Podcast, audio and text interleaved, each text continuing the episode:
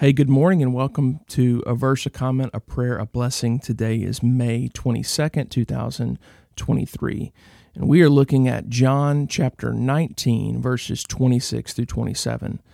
These verses say, When Jesus saw his mother there and the disciple whom he loved standing nearby, he said to her, Woman, here is your son. And to the disciple, Here is your mother. From that time on, this disciple took her into his home. Now, just a few comments. The disciple whom he loved. What a title, right? As John wrote his gospel account of the life of Jesus, he recounts these moments near the cross. As Jesus was preparing to die and rise again, he was also preparing for his mother to be cared for by his disciple, John. John knew that Jesus loved him. The title wasn't intended to show some superiority over the other disciples, but rather to place the emphasis of his identity on Jesus' love for him.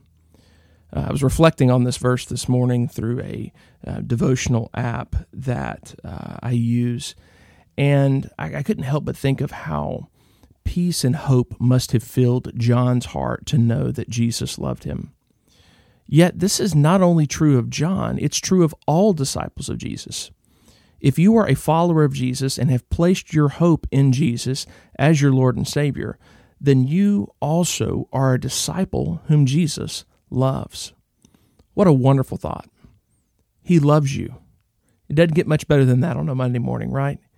He has demonstrated this love for you by dying the death that you deserve to die and granting you the life that He alone earned through his own life of obedience to the Father.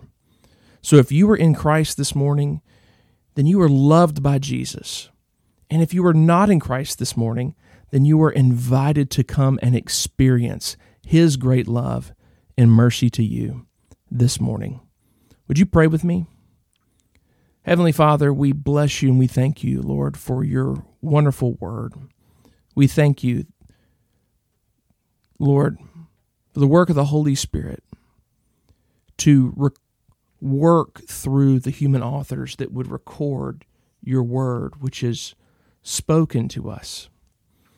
And Lord, we want to receive this description of Christ's disciples this morning, those whom he loved. Lord, help us to not believe the lies that we often tell ourselves that to be loved by you, Lord, we must earn our way into your presence. We cannot earn our way into your presence. All we have earned is the wage of sin, which is death. But Lord, the gift of God is eternal life. And we have that eternal life because of Christ and who he is and what he has done. Lord, I pray that we would know what it means to be loved by Jesus this morning and that you would use this to fill us with hope and peace no matter what we encounter today. I ask this in the precious and priceless name of Jesus. Amen. Now a blessing. The God of peace be with you all. Amen. Have a great day.